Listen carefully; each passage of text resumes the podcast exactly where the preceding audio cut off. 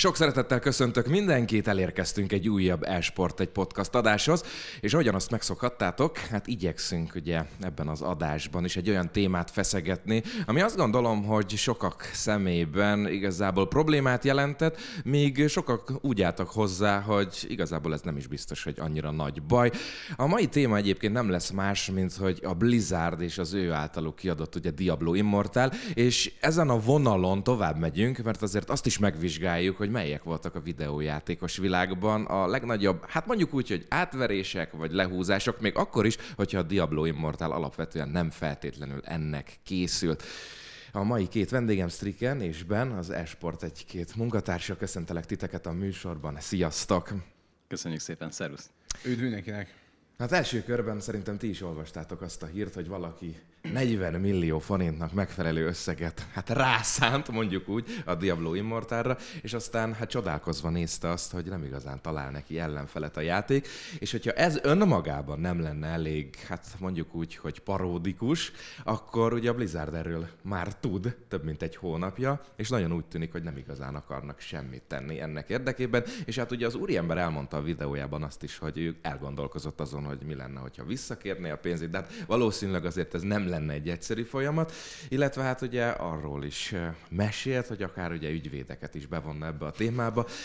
Mit gondoltok egyébként alapvetően erről, hogy ilyen mértékben, hát hogy mondjam, elszórhatod a pénzedet a játékba, és gyakorlatilag találkozol egy, én nem tudom minek nevezzem, glitchnek, vagy valami egészen elképesztő dolognak, amire aztán maga a játékfejlesztő sem reagál érdemben.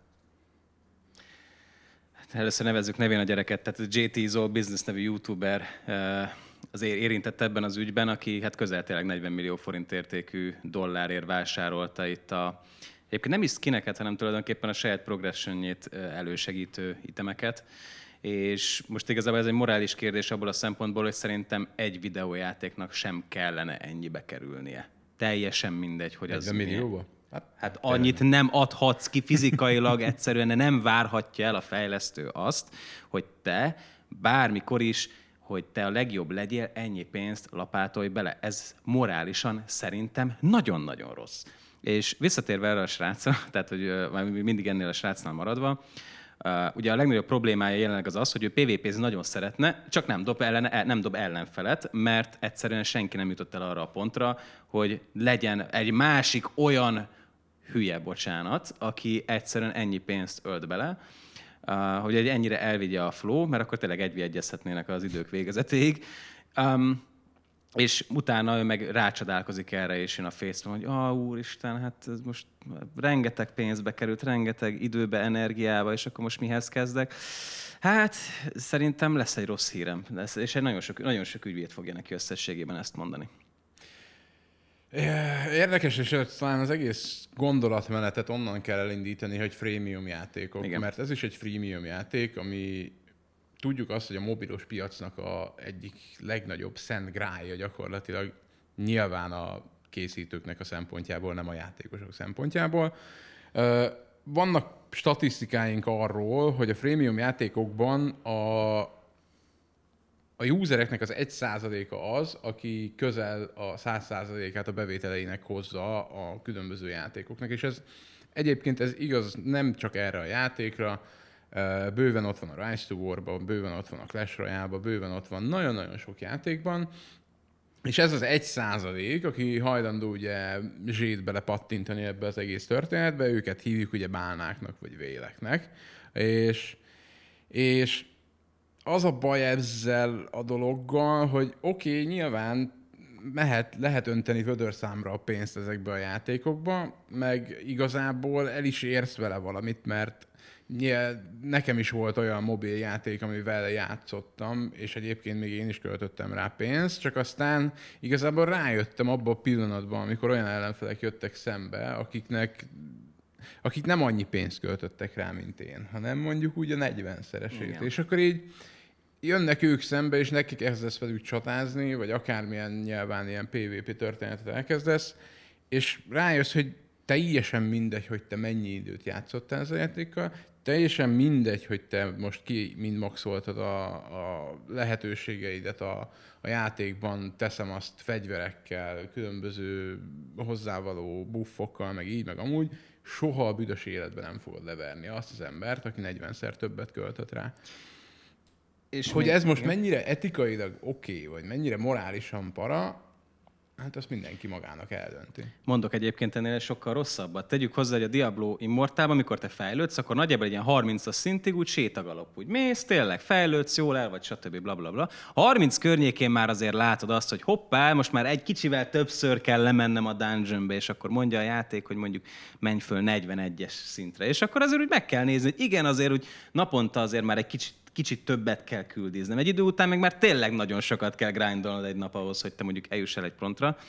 És a játék amúgy azt kínálja, hogy te gyorsabban, de kapsz valamit. De mondok ennél elrettentőbbet, a Lost Ark például, ahol ugye rengeteg pénzt lehet beleölni, és Reud is mikor mondta, hogy hát neki végtelen bankszámlája van, és hogy mit ért el vele. Az ő esetében például ugye az van, hogy a Lost Arkban, hogyha végül is fejlődni akarsz, akkor te nem, nem veszel mást, százalékot veszel. Tehát azzal, hogy te, hogy a, a, a te itemeidet, hogy tudjad fejleszteni, a, azokat, amiket te megveszel, nagyobb chance lesz. Tehát, hogy sokszor a szó szerint egy kukába kidobott pénz. A Diablo esetében legalább kapsz érte valamit, teszem hozzá. Egyébként, hogy talán még a Lost még egy kicsit, még, még, még, hogy mondjam, gázabb. Jó, oké, a Diablo-nál is egyébként csenszet veszel valamilyen szinten, mert ugye megveszed ezeket a sárdokat, vagy most nem is tudom, hogy hívják pontosan gemek, ezeket talán. a gemek, gemeket. gemek, igen. És ugye azzal tudod, azzal tudod csinálni ugye a saját uh, dolgaidat, meg a saját uh, realmedben ugye neki uh-huh. mehetsz, és akkor kiesnek a legendary itemek, amiből jön uh-huh. majd ugye a legendary Igen. resource, amivel lehet fejleszteni, és ugye a, a free-ben megszerezhető cuccmákhoz képest ugye nyilván ötször több igen. legendary anyagot ad. Igen. És ugye ez a para, de ettől függetlenül ez még mindig csak chance alapú. Tehát Igen, csak a azt Diablo mondom, is az. Azt mondom, hogy legalább a Diablo legalább inkább kapsz valamit, tehát True. a pénzedért. Bár elvileg ott is volt róla szó, hogy egy bizonyos összegű pénzért nem mindenki ugyanannyi gemet tudott szerezni. Igen. Tehát ez sincs kiegyenlítve, ja. hogy mondjuk én ráköltök 10 milliót, te ráköltesz 10 milliót, és lehet, hogy teljesen másként alakul egyébként ugye Igen. a két karakternek a jövője. Én ebből a témakörből már is leszűrném, és kíváncsi vagyok a véleményetekre, hogy alapvetően, ugye kicsit a DLC-ket is ide sorolnám, bár az alapvetően más kategória, de emellé még hozzácsapnám ugye a lootboxokat, mert valamennyire az ennek a témakörnek az egyik nagy zászlóshajója. Szóval szerintetek, amikor bejöttek, meg most már elterjedtek, meg a mikrotranszakcióknak is a létezése, az jót tette a játékos piacnak, vagy elkezdte abszolút eltorzítani, és most már látjuk, hogy milyen irányba mentek egyes fejlesztők? Nekem nincs bajom a lootboxokkal, addig, amíg kozmetik dolgokat ö, tartalmaznak. Tehát így például nekem overwatch soha nem volt gondom vele, mert sprayt lehetett szerezni, skint lehetett szerezni, emotot lehetett szerezni, goldot lehetett szerezni, teljesen mindegy volt. De a játéknak a részéhez nem tett hozzá semmit. Tehát most jó, nyilván ebbe is bele lehet kötni, hogy nem tudom, volt valamelyik videóskin, amiben nem tudom, a sötétben alig lehetett látni, tehát nyilván voltak pay to win skinek, de ez meg egy teljesen másik téma. Azzal van gondom, mint mondjuk egy FIFA-nak a lootbox szisztemével, hogy hogy csomagokat nyitogatsz folyamatosan gyakorlatilag, és abból ö, rakod össze a csapatodat. És az para. Az para, mert mert ahogy te is mondtad egyébként, hogyha van két játékos, és mondjuk mind a kettő X mennyiségű összeget rákölt a játékra, a chance miatt lehet, hogy az egyik alapvetően baromi rosszul jár. Tehát így lehet, hogy a egyik kinyit három Ronaldót, meg négy Bappét, meg kettő Szalát, a harmadik meg nem tudom, kinyit egy Koplárovics Bélát. E, jó, nyilván most csak mondtam valamit egyébként, nem is. Volt neki valaha egyébként FIFA kártyája az öreg Botnábovicsnak? Nem volt. Nem, jó, de, nem, de egy, egyszer volt jókor jó helyen, de ez az hát kiváló így van. Hát az, e, erre mondta az öreg Hoffi, hogy így ránézett az órára, és így most jön a lobla? Most, és befejelte.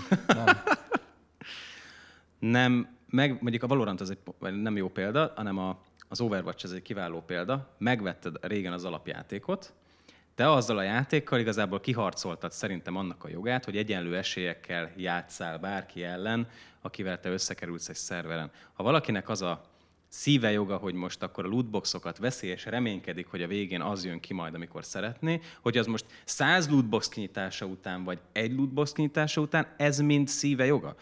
A Cségó esetében, vagy a Steam esetében ugye az a szerencsésebb, hogy ott azt mondom, hogy nekem tetszik mondjuk a Dragon Lore AVP, akkor én oda megyek és megveszem a Dragon Lore AVP-t. Utána megint a Steam ez egy teljesen más, mert ugye Overwatch-ben nem fogsz ezzel kereskedni, de, Steam, de azért Steam-en belül eléggé jól lehet így a TF2-es kulcsokkal, Steam-es kulcsokkal, így még egy kicsit így ki is bővül az a lehetőség, amit a be, be, belefektetett pénzedért kapsz sokszor. A, a Valorant az meg valahogy a kettőnek az egyvelege, mert ugye elvileg te azzal tulajdonképpen nem kerülsz se előnybe, se hátrányba, hogy ugye nem veszel skint. Erről is azért vannak ilyen városi legendák, hogy azért valamit azért mégiscsak számít, de egyébként maradjunk a városi legendáknál. Na ők teljesen kiültek ebből a történetből, mégis azért még Riotról van szó, ömlik bele a pénz. Most jelenleg a legjátszottabb e-sportjáték azért, hogyha egy figyelem a Twitch-en például mindig a csúcsom, a hozzáteszem, most például VCT van, hogyha majd adásba kerül, talán akkor lesz így nagyjából vége. Um, akkor van a baj még egyszer, hogyha a játékos el, előnybe kerül azért, mert sokkal több pénzt tölt bele. És vannak játékok, ahol ezt el lehet fogadni, van, ahol nem. Az e-sport játékoknál, meg az e-sport játékoknál nem elfogadható. Alapvetően egyébként egy valami még nekem itt eszembe jut, hogy nincsen azzal gondom, hogy ha úgymond paywall mögé rakpol, raknak olyan dolgokat, amit alapvetően meg lehet csinálni a játékba, anélkül is, hogy fizetnénk, csak lassabban. Tehát erre mondjuk egy tökéletesen jó Rainbow. példa, mondjuk a Black Desert Online, ahol a Black Desert Online-ba lehet venni ugye a játékon belül, a játék is ad neked úgymond ilyen peteket, akik gyakorlatilag a lootot szedegetik uh-huh. neked, de te is tudsz vásárolni magadnak különlegesebbeket, akik mondjuk gyorsabban szedik azt az útot. És ugye ahogy ugye a játék során ugye egyre-egyre megtanulsz játszani az egésszel, hogy egyre gyorsabban progresszelsz, egyre gyorsabban kell dolgokat csinálnod, és, és nem kell egyébként, csak ugye kényelmesebb úgy. És igazából ezek ilyen one-time purchase-ek, nem megy nagy dolgok, meggyorsítják és kényelmesebbé teszik az életedet, de azzal, hogy az neked megvan, mondjuk PvP-ben nem jelent előnyt. És ez, ez így oké. Okay. Tehát amikor, amikor olyan funkció van, a, van zsér, ami meggyorsítja a progression ami, ami alapvetően, de alapvetően mégis megcsinálható anélkül is, hogy te ebbe pénzt ölnél, akkor mehet, akkor menjen. Miért ne? Felvetettél egy érdekes dolgot itt időközben, ami nekem nem is feltétlenül jutott eszem, ez még pedig a kereskedelem mert ugye a Steam-et ugye már behoztad, és tényleg azt lehet látni, hogy akár skinek, vagy egyéb ilyen dolgokat, ugye te fel tudsz tenni a piacra, és abból neked extra bevételed lehet, amit ugye arra költesz játékon, vagy Steam-en belül, amire szeretnél. Bocsánat, itt azért az, azt, akar, azt azért itt hozzátenném, hogy azért inkább maradjunk így a, a kereskedés talán nem is a legjobb szó, inkább az, hogyha mondjuk te megunsz egy skint, akkor mondjuk azt mondom, hogy elcserélted. Nem akarok senkit arra buzdítani. Ja persze, nem is az, csak ez is egy jelenség, és ebből a Igen. szempontból kiindulva, hogyha te mondjuk egy lootbox révén megvásárolsz uh-huh. valamit, és ez neked megvan, az mennyire lenne esetleg a fejlesztők részéről etikus, hogy ezt megengednék neked, hogy akár mondjuk cserélgethess, és akkor ezáltal te mondjuk a játékba ölt idővel is esetleg meg tudnál szerezni olyan dolgokat, hogy nem feltétlenül kellene extra pénzt rááldoznod. Szerintem, hogyha a skineket nézzük, akkor ugyanaz a pénz cirkulálódik a rendszeren belül. Nyilván neked ez kiesés, tehát a fejlesztőnek ez kiesés, mert újra nem fogja senki megvenni azt a bizonyos skint, de hát neki x pénze lesz a bankban, mert nem került ki a rendszerből. Tehát um, ebből a szem... nekem ezzel amúgy semmi bajom nincs, hogy valaki megun egy skint, és akkor eladja, vagy esetleg látja, hogy most hoppá, mondjuk egy, nem tudom, egy, megint a Dragon Lore-os példánál, hogy eddig 2000 eurót ér, és akkor 3000 eurót ér most, és akkor hú, hát akkor ebből tudok venni egy ákát, akkor ebből megvan az egész szettem, és akkor ez milyen jó. Szerintem egyébként a Steam piac az egy zseniális dolog. Igen. Tehát a, a Steam piac az a, az a tökéletes leírása igazából a, a szabad piacnak, amiben alapvetően nem szól bele semmi. Tehát Igen. így nincsen fölötte egy reguláró szervezet, aki azt mondaná, hogy már pedig nem tudom, ezzel nem lehet ezt csinálni, azt nem lehet azt csinálni, te nem adhatsz ezen threshold alatt el, e fölött sem kereskedhetsz vele, és így tovább. Tehát nincs ilyen. Tehát ez, ez gyakorlatilag ez egy player-driven marketplace, amit jó, többé-kevésbé, de ettől függetlenül, amit megunsz, te eladhatod. Ha most ezt így egy picit így gondolkozunk ezen, akkor igazából a Cségoszkinek a világ első NFT-i. Igen. Lenne, hogyha mindenkinek ugyanolyan, mindenkinek egy, egy, skin, egy fajta skinje lehetne, Ja, ja. és hozzáteszem, ezt két oldalom azzal, hogy standardizált fizetőeszközt csinált a játékos Ja, ja. Közösség, közösség például kulcsokból. Yep. Mert hogy az, ugye mondjuk mit tudom én, két és fél euró mozgott, mert hogy annyiba kerül megvenni, az akkor úgy voltak vele, hogy jó, akkor az most legyen ez a fizetőeszköz. És akkor ezt láttad egy ponton, hogy hoppá, most 30 kulcsért tudod ezt megvenni, akkor 25 kulcsért trédelik csoportokba, és és ez, ez menő egyébként, tényleg. Tehát ez egy, egy olyan ga- egy gazda, fullos gazdasági modell épült föl a Steam köré. Ezt a, egy Valorantba, egy Overwatchba nem teszed meg. Nem is akarják, És így van, így van. A Steam piac gyakorlatilag a tökéletes Marshall keresztnek a, a definíciója, Jogos, mert jogos. bizony a kínálat az tökéletesen befolyásolja Igen. a keresletet. Vagyis hát vissza, vice versa nyilván. Tehát így meg lehet látni azt, hogy ha valamiből túl sok van, akkor szépen lemegy az ára, ha valamiből nagyon kevés van, akkor így megy kifelé, hogyha valami népszerűvé válik, akkor szintén ugye el fog kezdeni felfelé menni az ára, és így igazából minden egyes pontját meg lehet találni a klasszikus a Steam Marketplace-en. És ez egyébként vicces, meg egyébként zseniális. Meg el lehet vele egy darabig. Ja, Ja, ja. Nekem pont egy múltkor egy, egy pozitív felismerés volt, hogy nem annyira játszok már, és múltkor így belenéztem az inventorimba, és hú, hát nekem még van skinem, és akkor eladtam, és akkor abból valami 50-60 dollárig visszajött, és akkor vettem egy Good Company-t, és akkor elkezdtem ilyen városépítő tájkonokkal mókozni, mókázni, mert így hirtelen feltűnt, hogy van, és ez így nekem tök jó volt, hogy nem játszom, megszabadulok tőle, miért is kell. Innen már csak egyetlen egy következő lépés, hogy a játékaidat is el tud adni. Mm-hmm. Ami szerintem vicces lenne. Hát, figyelj, ha belegondolsz, például Play- Playstation-on tudsz több user fiókot létrehozni, tehát hogy több user tud egy játékkal játszani, ugye ennek az a Ez feltétele, nem hogy- ugyanaz. ez Nem Tudom, ugyanaz. hogy nem, de ezt a lépést, hát az durva lenne, hogyha át tudnám adni a cségót valakinek. Ja, ja, ja. A vacbannos cségót, tudod, ilyeneket, azzal lehetne mókázni, abba indulna- bal élende abból nagyon. indul, indulnának a botrányok, az tuti biztos. Igen, igen. Viszont akkor arra is kíváncsi vagyok most már ebben a tekintetben, hogy például a Valve meglépte azt, ugye, hogy minden évben van világbajnokság, kiadtak hozzá egy Battle Pass-t, és abban elég sok mindent be lehet egy gyűjteni. És nagyon sokan az ott megszerzett ilyen, hát elég komoly hogy mondjam, minél több pénzt ölhettél bele, hogy minél nagyobb szintű legyen a Battle Passod, és minél több értékes itemet tudtál megszerezni. És így egy ideig a piac az nagyságrendileg örült ennek, mert ugye azt mondta az emberke, aki beleölte a pénzt, hogy akkor jó, én ezeket eladom, Viszont a Valve egy idő után azt mondta, hogy szabályozzuk ezeket az itemeket egy évig nem adhatod el, sőt, aztán még tovább mentek, rájöttek arra, hogy nem mindent kéne, hogy ugye el tudjanak adni, tehát gyakorlatilag, amit ők ott beszipkáznak a Battle Passból, mint pénz, az a játékosnak már nem fog megtérülni. Ezt egy bizonyos fajta lehúzásnak ebből a szempontból lehet értékelni? Ez a Dogecoin és a Wall Street esete.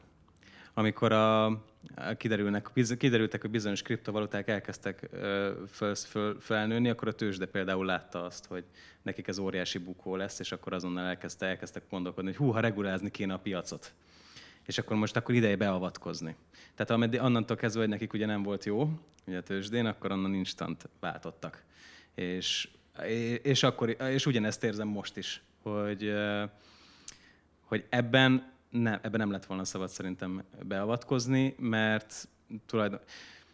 Tehát így is hasznuk, hasznuk lett volna, így is, úgy is. Tehát most jó, érdemes lenne kiszámolni, hogy most mennyi, mennyi bukó, jár- mennyivel bukóval járt ez a játékosoknak, vagy inkább nem a játékosoknak, hanem azok, akik Battle Pass tulajdonosok.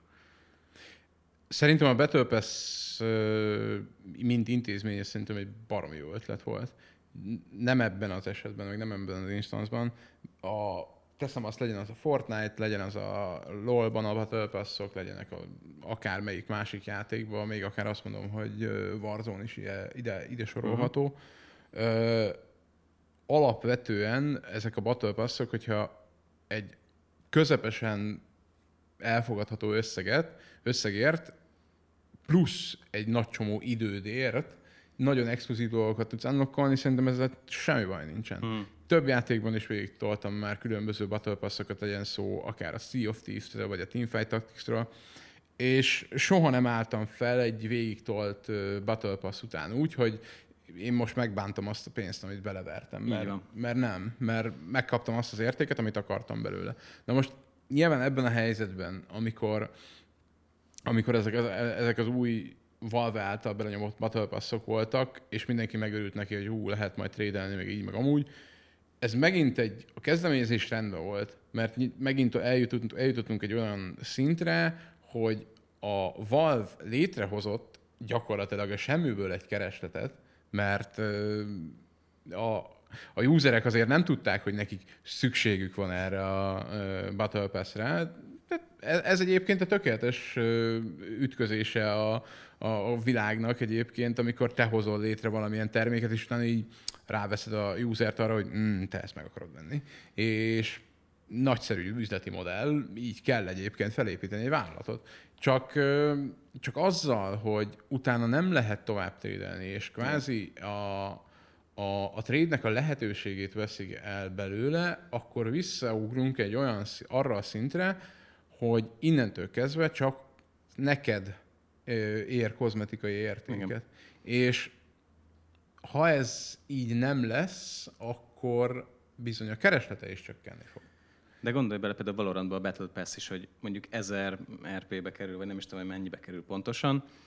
Grindolnod kell mellé 30 napod van rá, meg lesz a limitált kiadású cucc, kevés, viszonylag kevés befektetésért egy fél gír, a fél gíred meg is lehet akár egyébként hmm. az inventoridban, mondjuk nem állsz annyira alanyilag, hogy te ilyen 20-25 ezer forintokért full szetteket vegyél, szerintem elég sokan vagyunk ezzel így, de mondjuk ezzel így megkapod. De hogy utána te ezt nem tudod forgatni, a limitált kiadású cuccot, ez baj. Yep. Ez mindig az elejétől függ. Tehát, hogyha elmondja nekem azt tökéletesen, hogy ebben mi van, és ennek milyen lehetőségeim vannak, és onnantól kezdve én, mint felelős fogyasztó egyébként, én el tudom dönteni, hogy nekem arra szükségem van-e. Uh-huh. Na most a Valve esetében ugye az első iterációja ennek az egész történetnek ugye nyilván egy ilyen nagyon pozitív visszacsatolást kapott, meg visszhangot.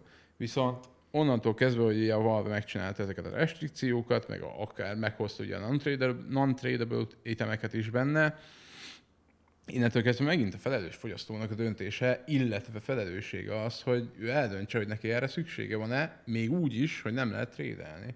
Na most, ha vannak benne olyan dolgok, amiket egy évvel később lehet eltrédelni, akkor még mindig bőven megérheti, mert ha kvázi van egy olyan itemed, ami, ami egy, egy idő után veszíti el ugye a, a non-tradable funkcióját, akkor az egy évvel később biztos, hogy sokkal többet fog érni, mert akkor egy meg, meg nem szerezhető tárgy lesz. És ha letelik róla, akkor vélhetően a gyűjtőknek, vagy azoknak, akiknek ez tetszik, azok le fognak csapni rá.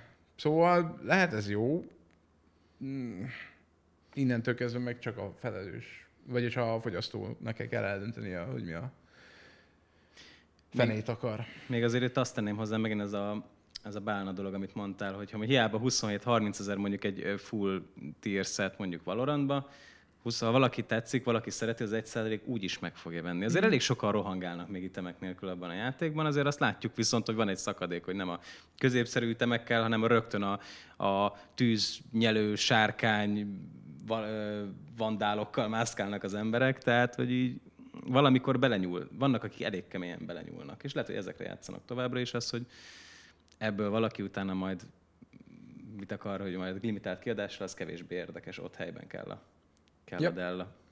A lootboxok többféle variációját átbeszéltük, viszont az elmúlt években azért felröppent több országban is, hogy a vezetésnek nem feltétlenül tetszik, ugye, hogy bizonyos játékokban, amit említettél már a FIFA, az nagyon sok helyen szúrja, ugye a különböző emberek szemét, és egyre inkább azt hallani, hogy szerencsejátéknak minősítik, vagy legalábbis szeretnék, hogyha a szerencsejátékokra vonatkozó szabályok érvényben lennének a lootboxokra is. Van néhány olyan ország egyébként, ahol ki is tiltották bizonyos játékokba a lootboxokat.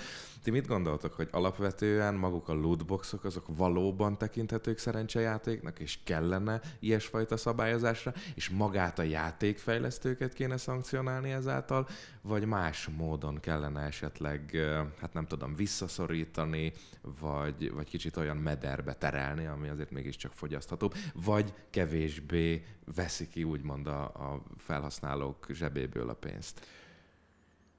Amíg a lootboxokban olyan dolgok vannak, amik kell a játék alapfunkciójához, lásd FIFA, akkor szerencsejáték Ha a lootboxokban csak kozmetikai dolgok vannak, amitől a játéknak semmilyen nem tudom, más dolga nincsen benne, vagy tehát, hogy nem, nem lesz rosszabb vagy jobb tőle a karakter, vagy a játékosunk, az nem érdekel, mert ott mindenki eldönti magának, hogy most nekem ez kell, vagy sem. Mert általában a legtöbb játékban, ahol ö, ilyen kozmetikai dolgokat lehet venni kvázi, a lootboxokban ezekből a kozmetikai poolból vannak dolgok. Na most én, ha akarok, egy, és egy specifikus dolgot akarok, akkor oda tudok menni a boltba, és így le tudom emelni a virtuális polcra, hogy én ezt a skint akarom.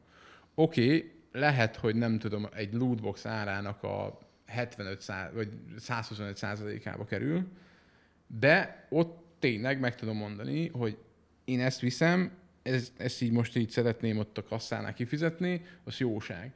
De ha akarok játszhatok lootbox is, nem lesz rosszabb tőle, vagy nem lesz jobb se nekem tőle. De a FIFA-nál az para. A FIFA-nál az para, hogy gyakorlatilag a teljes csapatom az azokból épül fel, a fut csapatom nyilván, aki, vagy amiket én kiveszek a, a, a csomagokból. És most ez teljesen mindegy, hogy azokat a csomagokat valamilyen promóció vagy event miatt kapom meg, vagy úgynevezett kacsa dolláré haveromnak a mondat, mm. vagy a neve, elnevezése alapján kacsa dolláré veszem meg. És amíg a kettő között szerintem morális különbségek vannak, mégpedig baromi nagyok, és pont ezért ugye nyilván a FIFA-t már több országban szankcionálták, és szerintem teljesen jogosan.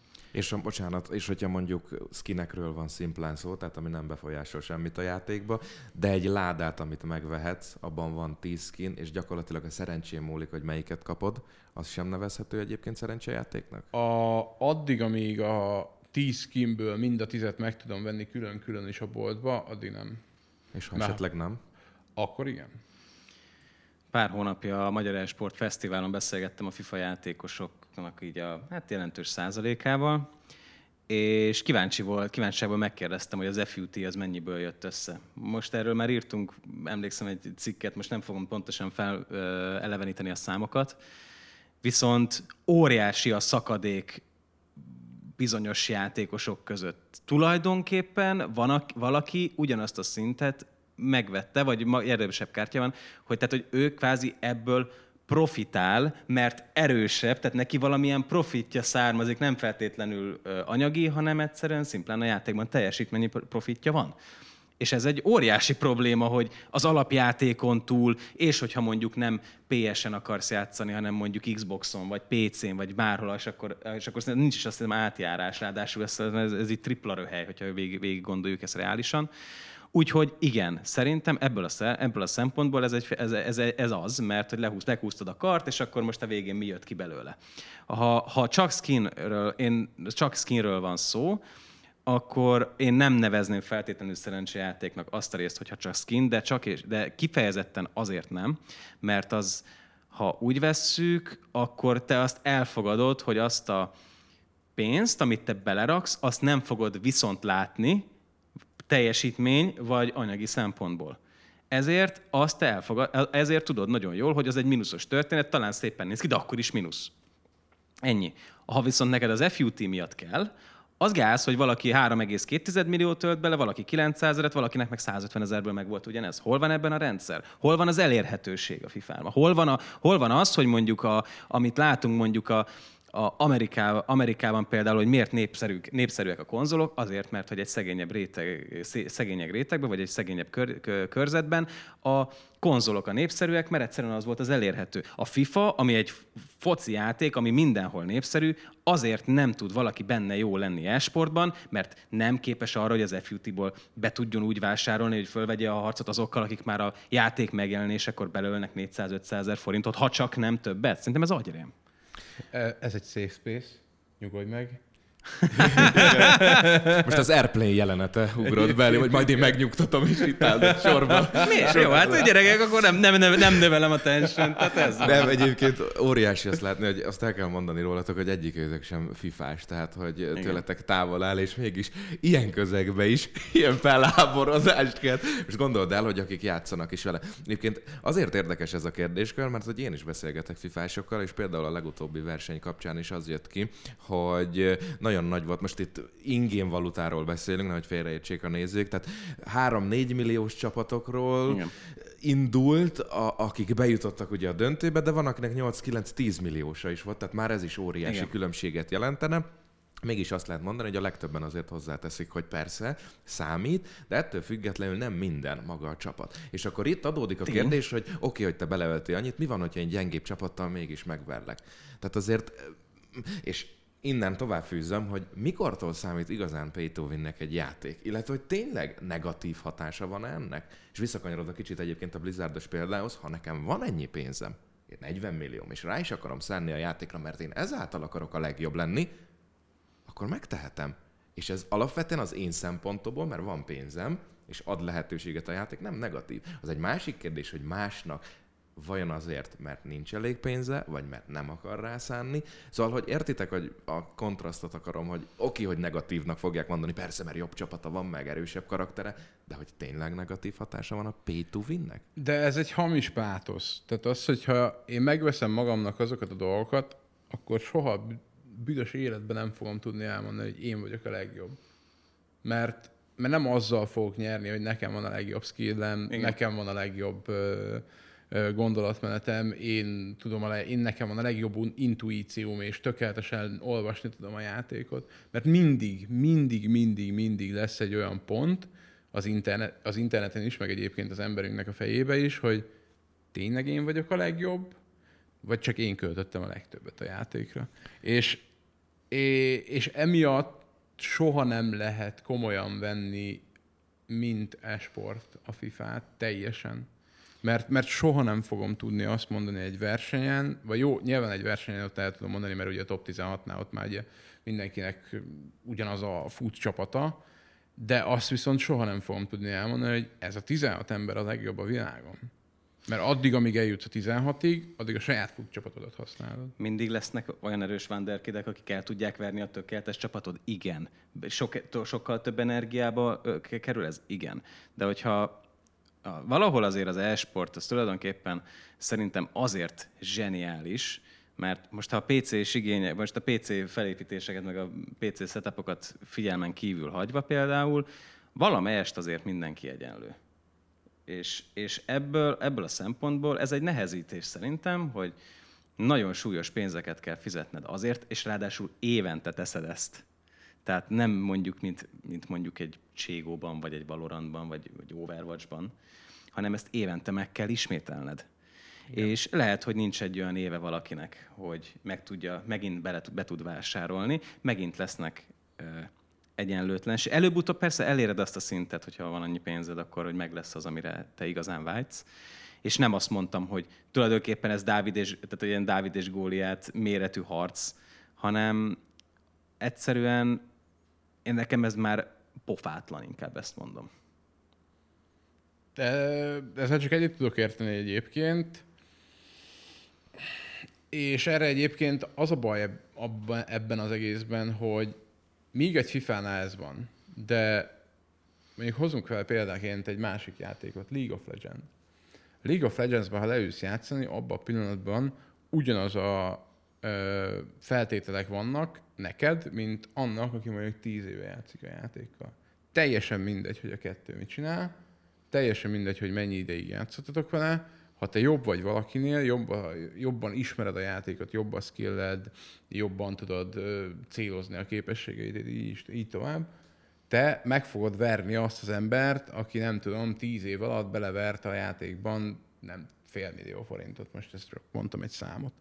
És ezekre egyébként van, meg is vannak a példáink. Megvannak a példáink Dél-Koreából, megvannak a példáink Európából, ahol egy alapvetően egy olyan srácnak ö, sikerült, vagy egy olyan játékosnak sikerült a, a, a nulláról felvinnie magát, hogy a, akinek nem voltak olyan lehetőségei, hogy pénzt költsön a játékra, hanem Igen. csak neki ült és játszott. És nem csinált mást. És, és erre például tök jó példa lehet a, a Recklessnek a, a dolga, de akár még egyébként Fékört is bőven ide lehet sorolni.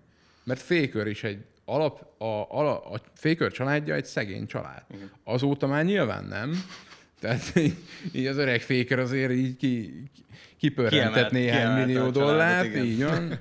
De, de, de ettől függetlenül ő nem azért lett egy hatalmas esport legenda, mert, mert ő volt a legjobb futcsapat a világon. És még itt hozzáteszem a hardveres részt. Hogyha a hardvert például megveszed, mondjuk legyen egy iRacing, vagy bármilyen sim racing, te megveszed a legjobb direct drive kormányt, az a tiéd. Azzal te bármi más tudsz majd játszani. Eltelik az év, kijön az új FIFA játék, és akkor megint el kell kezdeni vásárolni, és akkor megint már megy le a csatornán az a pénz, ja. amit korábban te beleöltél. Mert nem, nem tudom, hogy át lehet investálni azt a pénzt nem. egyébként. Tehát, hogy az, az eltűnik.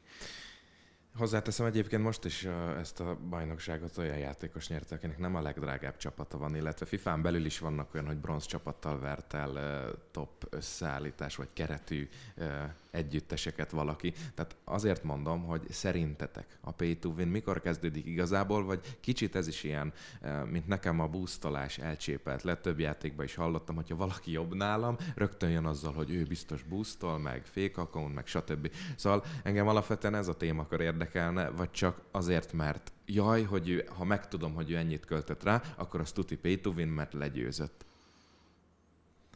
Tehát ez egy érdekes jelenség. Mondok még egy példát. Egyébként volt a, a Dota 2 belül olyan hero combo, amit sokáig brokennek tartottak. Egyszerűen aki kihozta, az nyerni tudott vele. És ugye jöttek egyből, hogy miért nem tiltják őket, meg lehetett úgy csinálni, hogy valahogy átmenjen a rostán. Sokáig nem jött patch, három, négy, akár öt hónap is eltett, és elkezdték megtalálni rá az ellenszert mert ugye addig gondolkoztak a profi csapatok, hogy utána már sokkal kevésbé volt hatékony.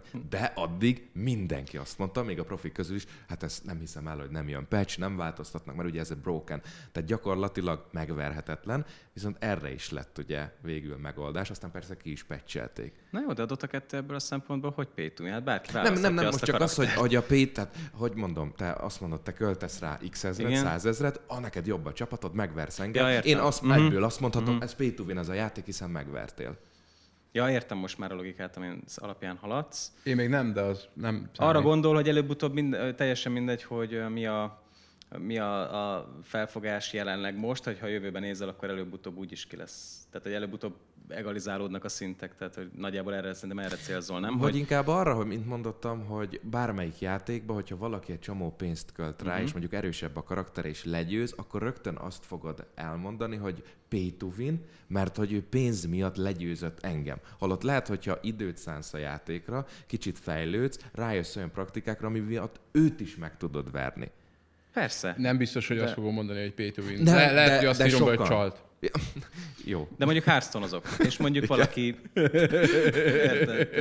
Igen ársztonozok, és hát rohadt sokáig fog tartani a pénz nélkül, hogy mondjuk nem tudok bevásárolni, és akkor a félkész dekjeimmel ott megyek, és akkor meg, megint jön egy OTK pala, és akkor Tény. megint elveszi az kedvemet, és az, az borzasztóan idegesítő. Egy ponton túl már ott azért ott rank 1, 2, 3, 4 táján már azért mindenki hasonló szint. Addig, ha én eljutok oda, akkor már nekem is valószínűleg meg lesz a, a, az a kombináció, vagy legalább lesz egy olyan deck, amivel elégedett vagyok. Szerintem ott ér véget a pay to win rész.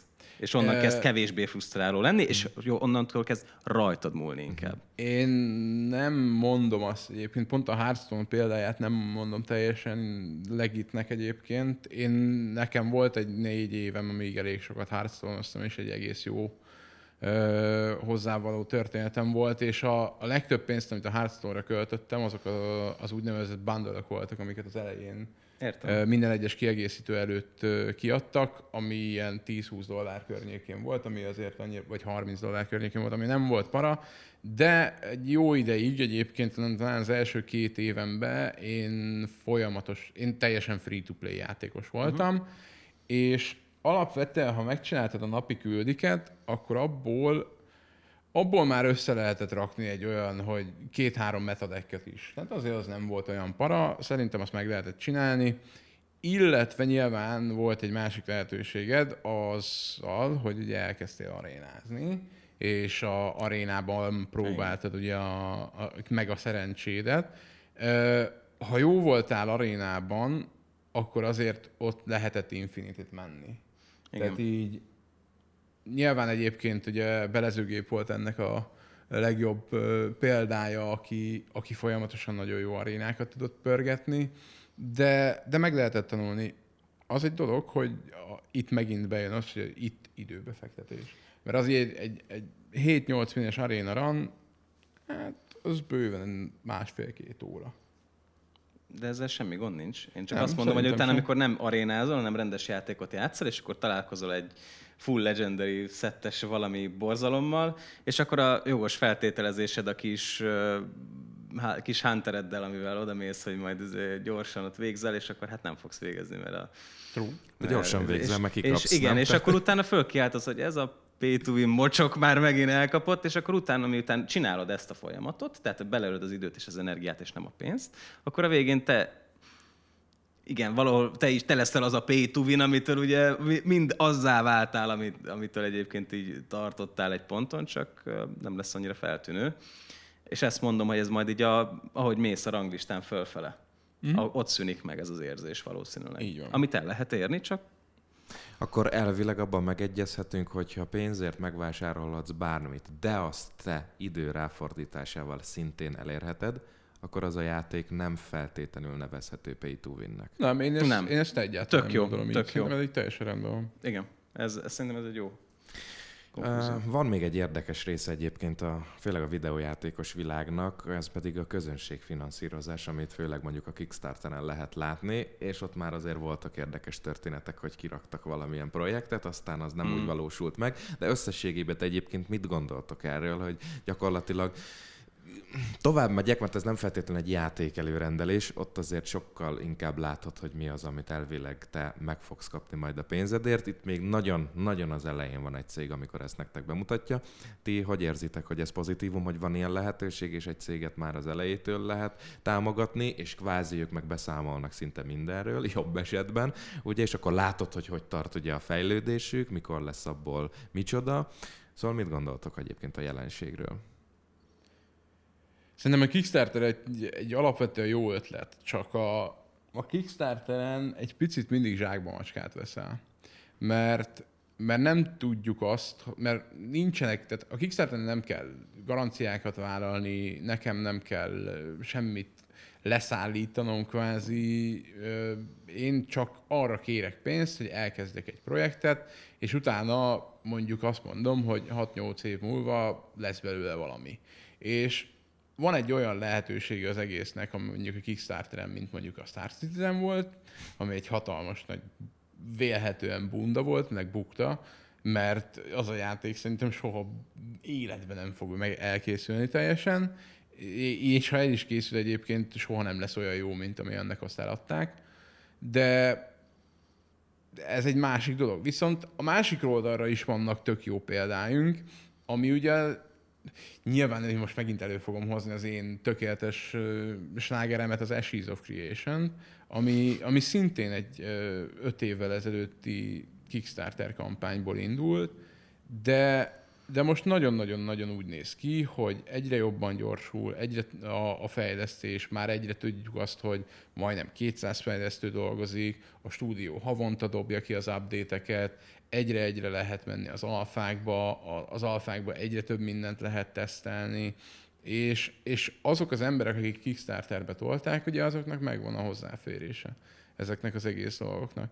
És, és ez egy olyan dologból indult ki, hogy Kickstarteren elmondtak egy olyan MMO RPG koncepciót, amit tetszett az embereknek. És innentől kezdve mindenki eldönti azt, hogy mi az, amire ő támogatást akar adni. És a Kickstarter-en, a Kickstarter ezt kell megérteni, hogy te egy ötletet próbálsz finanszírozni, ami viszont nem teljesen biztos, hogy technikailag kivitelezhető. Ez a Star Citizen, ami, amit meg fognak csinálni valószínűleg 30 év múlva. De, de akkor jó lesz, mert akkor olyan technológia lesz, amivel meg lehet csinálni ezt a Star Citizen. Star, Star Citizen. A Eshiz meg már egy másik kérdés, mert ott megvannak a technológiai lehetőségek, megvannak a hagyományok, megvannak az, hogy mi az, amit mi látni akarunk, mint játékosok egy MMO-ban, és most nagyon úgy néz ki, hogy ez a, az Intrepid az azt akarja adni a játékosoknak, amit ők elvárnak. De még nyilván ez is lehet hatalmas bukta. Egyébként mi lenne az a pont, amit téged is meggyőzne, hogy pénzt szánsz például erre a projektre? Ha tudtam volna, hogy, lé, tudtam volna, hogy van Kickstarter az esíznek, abban benne lettem volna. Aha. Tehát ők meggyőztek volna, csak én azt egy nagyjából két évvel a Kickstarter után tudtam meg, hogy az van.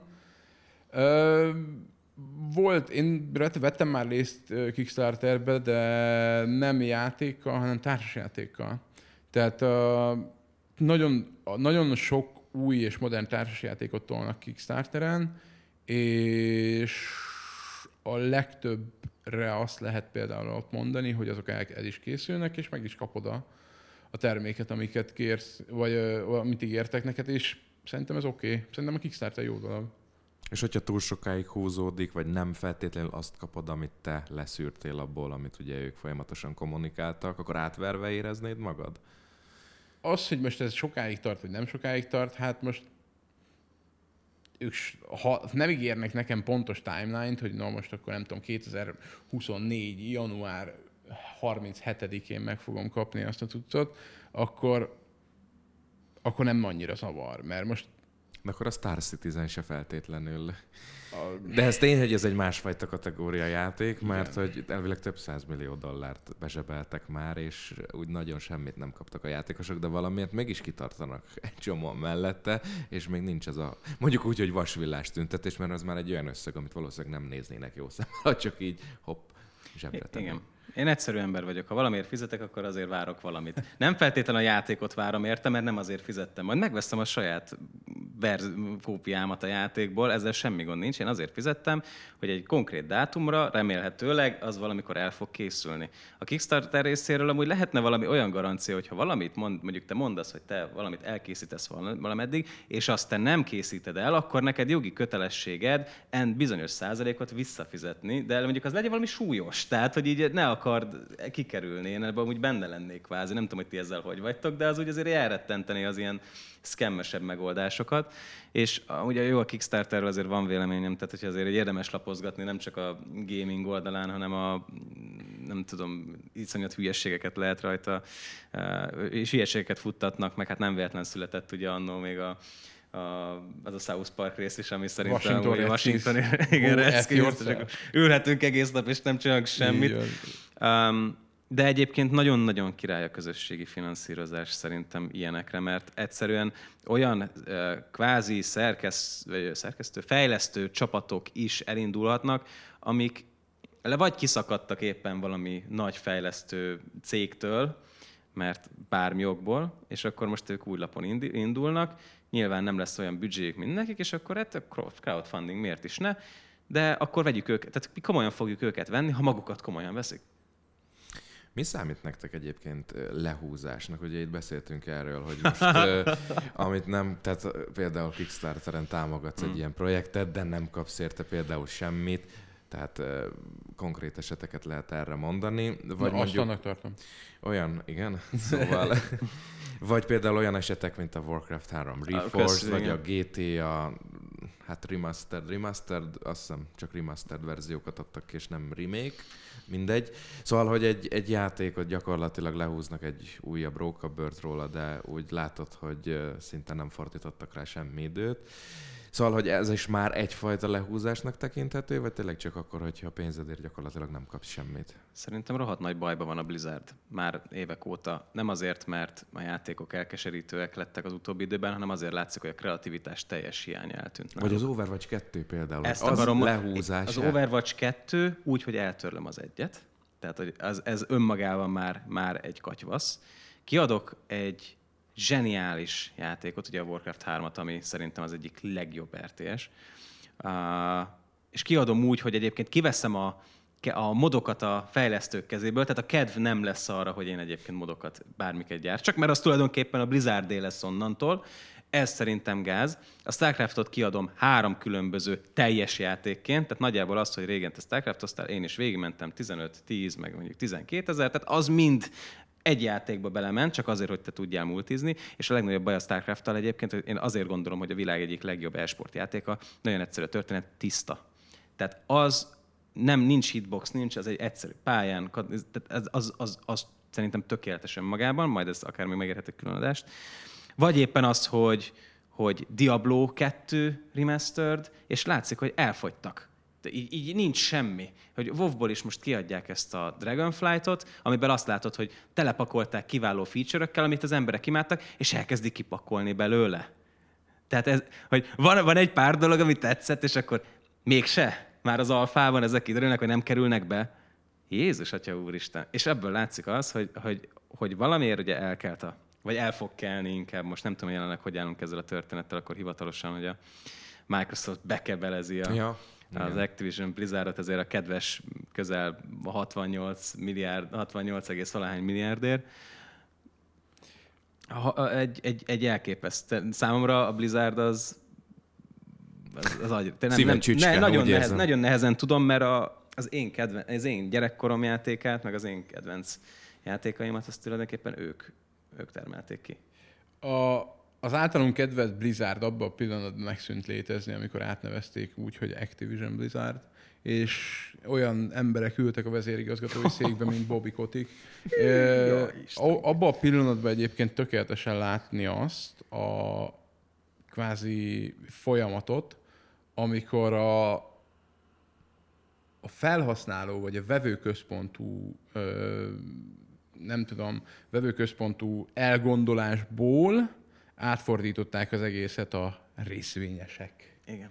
formájába, mert gyakorlatilag amit csinál a Blizzard az utóbbi öt évben, az nem szól másról, csak hogy ami még megvan, és még valamilyen szinten ad ö, nekünk bevételt IP, a, vagy IPO, az abból a legtöbb pénzt próbáljuk kisajtolni, legyen az lootbox, legyen az Battle Pass, legyen az anyám kínja, teljesen mindegy, mindenképpen a leges, tehát gyakorlatilag egy profit maximalizálás történik az utóbbi öt évben, és már a jövőbeni dolgokkal nem törődnek, és a jövőbeni dolgokat feláldozzák a jelenbeli profit érdekében, aminek vélhetően az lesz a vége, hogy egyre-egyre kevesebb lesz a hozzátartozó, vagy a, vagy a játékosok egyre otthon fogják hagyni, mint ahogy te is mondod, ugye behozták ezt, hogy na akkor ő jön majd az új faj, és akkor végig tudja repülni a pályát, de aztán rájöttek, hogy akkor mi a tökömnek vannak repülőmountok,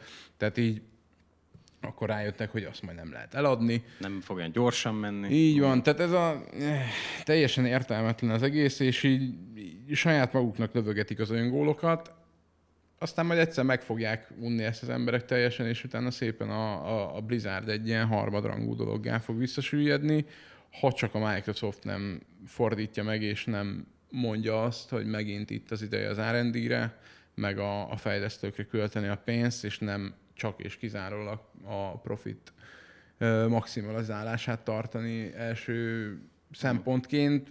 Csak hát ugye itt megint előjön az, hogy ez egy Microsoft lesz, és így azt sem mondhatnánk, hogy a Microsoft egy igazán azt mondja, hogy már pedig mi a Igen. kis emberért vagyunk. Ért, megértünk az e-sporthoz. Igen. Még két dolgot egyébként szeretnék egyébként ehhez hozzátenni. Az egyik az az, hogy amivel a Blizzard az utóbbi időben foglalkozik, abban az a legdurvább, hogy a, láthatjuk például a Diablo 2 remastered hogy ezek a legkisebb energia befektetést igénylő dolgok, amiből még nagyon, amiből jó profitot tudunk maximalizálni. Megnyomod, az egy, megnyomod azt, hogy hát, vagy nem tudom, megnyomod a remastered és visszamegy a grafika a régire. Tehát, hogy ja. egy gombbal meg tudod nézni, ahogy játszol, hogy mit változtattak az egész játékban. Egyetlen egy gombbal látod azt, csak hogy ez a, itt kicserélték a modelleket és a grafikai peket, és ezt mondjuk megcsinálták az egész Diablo 2-re. Ehhez nem hiszem, hogy túl sok ember kellett hozzá, és óriásit kaszálnak. Hozzáteszem, én is amúgy élveztem, hogy jól néz ki, stb., de mondjuk nem kaptam érte azért túl sokat többet. A másik az visszatérve a WoW-hoz, hogy tudjátok mi a legrosszabb? Én BC-ben kezd, én a BC-vel kezdtem el vovozni. Amikor ki fog jönni, fogok vovozni? A válaszom az, hogy igen. vissza fogok menni, és megint vovozni fogok, és megint próbálom úgy érezni magam, mint amikor ott a BC, mint amikor BC-be rohangáltam, ott outland meg ilyenek, mert akarom megint azt a feelinget, hogy ú, megint valahova megy a storyline, aztán utána úgy megint azt gondoljuk, hogy valaki meghal, aztán a végén úgyse hal meg senki, de összességében akarom azt az élményt, és valahol ez egy ilyen nosztalgikus dolog ebben van, bármennyire is utáltam például a torgasztot, valaki szerette, azt, azt hiszem, hogy te pont, hogy Én szeretted. Te szeretted, én nem szerettem a torgasztozást, tényleg nagyon, nem, nagyon ki nem állhattam. De ezek a, ezek a retro, ezek a klasszikus élmények vissza fognak húzni egy darabig. És szerintem erről kell, játszanak is valamely este erre. Mert nem tudom, hogy mennyi új játékos bázisuk lesz, egy darabig megint lesz majd a WoW-nál új játékos. Ott vannak a haverjaim egyébként, tehát így a, most ők prileveleznek. Mindenki. Tehát így mindenki, mindenki, mindenki várja azt, hogy ma jön most, mikor jön szeptemberben? Valahogy úgy, A igen. klasszikba, a frissítés. Mert nem Lich King lesz most? Igen, most, most a Lich King. Lich King lesz. De nem ugye- tudom, mikor. És mindenki, már, hú, most nyomjuk, ezt most prilevelezzük, meg így, meg amúgy, Hmm. meg ez, ez, ez, és így mondom, ó, mondom, jön ki, akkor eltűntök két hétre megint. Hmm. Nem két hétre. és így nem. mindenki gondolkodik. És egyébként ez zseniális, mert a Blizzard gyakorlatilag fogott egy játékot, és eladta kétszer. Hallották már, és mennyi ismerősöm mondta azt meg barátom, hogy jó, akkor én most kivettem három hét szabit, és akkor majd egyszer megtaláltok falfehéren valahol. Nem tudom, mert hogy kisebb jön a szobából. Jó, ha az esés jön, akkor én is kiveszek egy Ja? szabit. Lelked rajta. Valószínűleg. Még a táppénz is rámegy, tudod, de tök mindegy, csak nyomjuk. De jó, nyilván ez, jó, Igen. ez egy másik, másik igen. műsornak a... Én a Warcraft 3 Reforged-nál voltam, így egy instant előrendeltem, mm. aztán rájöttem, hogy körülbelül ketten dolgoztak szerintem rajta, abban az egyik a portás volt fix, mert Valószínűleg. tehát, hogy így nagyon minimális effort volt. De a GTA-sok is kiakadtak egyébként az elmúlt részek felújítási alkalmával, hogy modderek gyakorlatilag átültették Igen. Unreal vagy bármilyen más motorra, és eldobtad az agyadat, hogy mit lehetett. Igen, tehát hogy mit lehetett volna kihozni belőle. És A Fallout 76 is ugyanez volt. A Fallout, kijött a Fallout 66, megvettem 60 dollárért. Játszottam vele három napot, azt ott hagytam. Aztán, mint a pengőt söprölhetted az Édes Istenem! egyébként egy Ja, ja, egyébként, egyébként ez volt a zseniális benne, hogy így Mindenhez adták az el- ingyen. Így van. Igen, és így ülök, így ülök, emlékszem, ülök, és így itt már meg lehet venni 10 dollárért. Három héttel azután, hogy én megvettem 60 És no refund. Úristen, nagyon rossz volt. És egyébként azóta már játszható az a játék, de Na, de kaptál a pénzedért egy apokaliptikus érzést, nem? Tehát Hát össze, összetörtél magad, azt kaptam, öcsém. De, de kaptam. amúgy ez, amiről beszélünk, ez kb. a New World. Hogy elején volt egy vegyes felhozata, mindenki gondolt a játékról valamit, végül megjelent, és mindenkit beszippantott instant. Tehát a játék kapott egy második esélyt, akkor a Fallout 76 is kapjon egy második, második esélyt egyébként? Tőlem nem kapott. Jogos. Ez egy másik téma lehetne egyébként, hogy Igen. mondjuk egy rosszul kiadott játékra, ha fejlesztők mondjuk éveket még rááldoznak, sok esetben egy-két év múlva egy nagyon faintos kis Igen. gémet kapsz, de vajon ugye az belefére? A végére még mivel van néhány percünk, én olyat kérdeznék meg tőletek, hogy szerintetek melyik a jobb verzió, hogy egy ingyenes játék, de tényleg tele van tömködve mikrotranszakcióval, meg úton útfélen a játék rá akar venni, hogy kölcs, kölcs, kölcs, vagy pedig fizetsz érte, és gyakorlatilag egy teljes értékű játékot kapsz. Nyilván van benne extra lehetőség, hogy költs, de nem ez az elsődleges, hiszen nagy részt azért kifizetted azt az összeget, ami után te, hát mondjuk 90%-ban azt az érzést kapod, hogy ez így teljes, korrekt király. A legjobb példa játékokon, játékok között a mikrotranszakciók mesteri szintjére a League of Legends. A League of Legends-ben semmire nem kell költened, ami jobbá tenni a játékodat, vagy e- erősebb lenné tőle, csak és kizárólag kozmetikai dolgokat lehet venni, legyen a szó arról, hogy kroma, vagy skin, vagy emote, vagy ikon, tök mindegy, csak semmiben nem számít, de, de te meg akarod venni. Én is meg akarom venni. Azok a karakterek, akik, akikkel Én én, sokat akarom. játszok, jó, nyilván te nem akarod, mert te buta vagy és totázol, de ez egy másik kérdés. Semmi baj, majd csinálunk egy gyerekműsort is, és ott a lorról beszélgettettek nagyon sokat. Ettől függetlenül mind, mindig ugye egy lolos, egy LOL játékos életében folyamatosan pörög, vagyis szájkölöznek azok, hogy most ő mivel játszik, melyik karakterrel. És így eljön az a pont, hogy, hogy bejön a karakter, és így, á, már annyiszor láttam így, meg már annyit játszottam vele, akkor kéne neki venni egy skint, nem? De, de, de, de, de. És akkor ezt így szépen megbeszéled magad, magaddal, és akkor így ezt egyébként ebben még a, a Riot is egy hatalmas nagy genyó, mert a, a, a Riotnak van minden évben ilyen három-négyszer olyan alkalma, hogy bejön a játékba egy MyShop nevű dolog. A, a MyShopba pedig bekerül öt skin, ami, amit leértékel neked a rendszer. Tehát így mondjuk ráver egy 50%-os leértékelést RP-be, vagy egy 70%-os, és akkor így, és ugye nyilván oda olyan karakterek kerülnek be, akikkel te sokat játszol, mintha, mm. mintha tudná a rendszer, hogy te mivel No hát! Wow, tudatosan! Igen. És fejlesztők tudnak olyan ja, szoftvert írni, hogy lássák, hogy annyit játszottál. Véletlenül rossz helyre tették a programkódokat, nem így akartuk tényleg. És akkor ugye eljössz egy pillanatra, hogy ó, hát ez már semmibe nem kerül, hát akkor hmm. megvesszük, hát hadd menjen, és így van egy haver, akinek az összes hőse van skinje. A, hozok egy másik példát. Én, én ezzel máshogy vagyok, de szerintem egy, egyformán gondolkodunk. Most megint visszamegyek a vovos, vovos storylinehoz. Tehát BC-ben, illetve nem maradjunk a BC-nél. A, az Ashes of Alar az az egyik legnehezebben megszerezhető szólón, szólón grindolható mount a játékban. Hetente egyszer mehetsz, a drop chance az szerintem nullához konvergál, de ilyen 0,5 vagy 1 százalék lehet.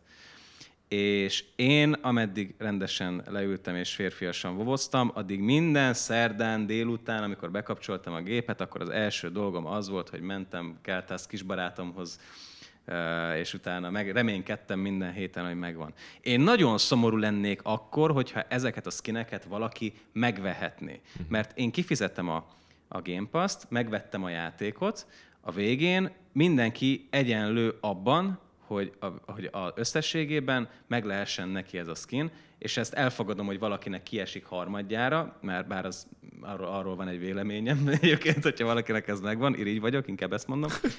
Van, akinek ugye másfél évig nem esett ki, és... Na hát, ki lehet az? Nem tudom. Nem tudom, ki lehetett az.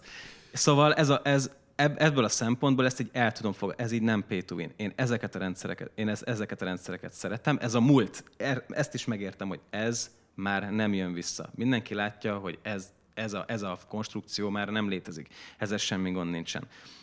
Tehát akkor most átkötöm a jelenbe, hogy, hogy nekem az egy jó érzés, hogyha végén megvan. Nekem az egy jó érzés mondjuk Valorantban jól teljesíteni, de ne azért legyen jó érzés Valorantban teljesíteni, mert a Vandalon fire rate erősebb lesz, hogyha, több, hogyha olyan skint használok. Ilyen természetesen nincsen, mielőtt majd valaki kommentben megtalálna, vagy Facebookon, vagy Twitteren ezt kiírná. Szóval én ez, itt, itt kezdődik a határ, hogy, hogy elégedettség szülessen abból, hogy én ezt kiérdemeltem, és mindenki kiérdemelte, és akkor azt mondom, hogy haver, jó neked, de nem fogok fejet hajtani azért, mert, mert nem tudom, ha, ha, hány százer forint után megvan a Ronaldo, Ronaldo-s messzis kombós, és a puskásos, és a többi. Szerintem abban annyi, tehát abban egyetérthetünk mindannyian, hogy jó a mikrotranszakció, illetve a lootbox rendszere abban az esetben, hogyha bizonyos keretek közé van szorítva, és nem azt szolgálja, hogy gyakorlatilag lenyúljon, és egy szerencsejátékozás eh, szülessen belőle. Hát srácok, nagyon szépen köszönöm, hogy ezt az órát végigbeszélgettük, és természetesen nektek is, hogyha megtekintettétek velünk ezt a, hát most már több mint 60 percet. Remélhetőleg, hogy azért nektek is izgalmas volt, illetve érdekességeket találtatok a műsorunkban. Találkozunk majd a következő adásban, kövessétek az Esport egy podcastját, illetve az esport1.hu weboldalát, illetve YouTube csatornáját is. Köszönjük szépen, hogy itt voltatok, sziasztok! Sziasztok!